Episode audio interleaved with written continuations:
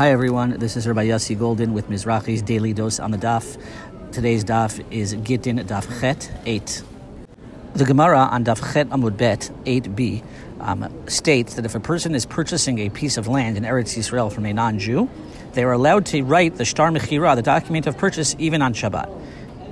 Kotvin alav ono afilu b'Shabbat. Asks the Gemara, b'Shabbat sal Could we really think that we're allowed to write this purchase, write this document of purchase on Shabbat? But it's prohibited to write on Shabbat. Answers the Gemara, kida amarava, omer le'oved kochavim ve'oseh, hachanami omer le'oved kochavim ve'oseh. In an earlier case, Rav explained that the real case we were referring to was not where we did the writing ourselves, but rather we asked a non-Jew to write it.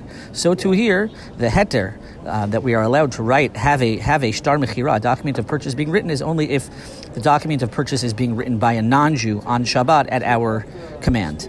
And continues the Gemara, V'afal gav, and even though the amira le'avoid kachavim shvut, even though generally on Shabbat it is prohibited, it is asr draban, it is a rabbinic prohibition to ask a non-Jew to violate Shabbat for us, mishum yishuv eretz Yisrael lo gazur rabbanan. Because of Yishuv Eretz Yisrael, of settling in the land of Israel, the, the decree, the din rabbanan, the, the rabbinic prohibition does not apply. So what comes out from this Gemara is really something very astounding, which is that due to the special mitzvah of Yishuv Eretz Yisrael, of settling, settling the land of Israel, we are allowed to violate a rabbinic prohibition of asking a non-Jew to do melacha, to do a something which is normally asur to be done on, on Shabbat.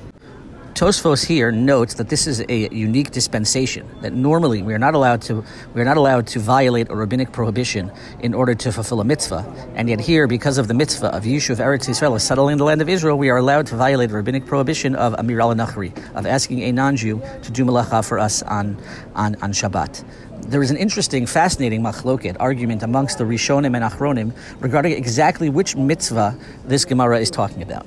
The standard explanation is that it's referring to the mitzvah, as I said, of Yishuv Eretz Yisrael, of settling the land of Israel. It is generally understood, according to most Rishonim, that there is a mitzvah to settle the land of Israel. There's a mitzvah for every person to come and to move to Israel and settle the land. Because of the importance of this mitzvah, one is even allowed to violate a rabbinic prohibition of Amir La'akum and, and ask a non-Jew to sign the deed um, of transfer of purchasing the land of Israel, something in the land of Israel, on, on Shabbat.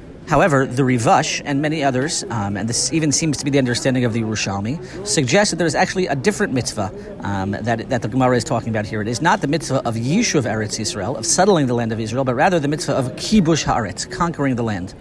The Ramban, in a number of places, points out that the mitzvah of settling the land of Israel actually is made up of two components. One is the individual mitzvah of Yishuv Eretz Yisrael, an individual, a mitzvah incumbent upon each person, each individual, to come and to move and settle the land. And in addition, there is a communal mitzvah called Kibush Haaretz, where the entire nation is commanded to conquer the land, and that is a that is a mitzvah incumbent upon the entire nation as a whole. This mitzvah of Kibush Haaretz, this communal, this national mitzvah uh, to, to conquer the land of Israel that the Gemara is referring to here. And according to this Yerushalmi, the reason why this mitzvah over, overrides the rabbinic prohibition of Amir Akum of talking to, of asking a non-Jew to violate Shabbos is because kibush haaretz is not simply an individual mitzvah.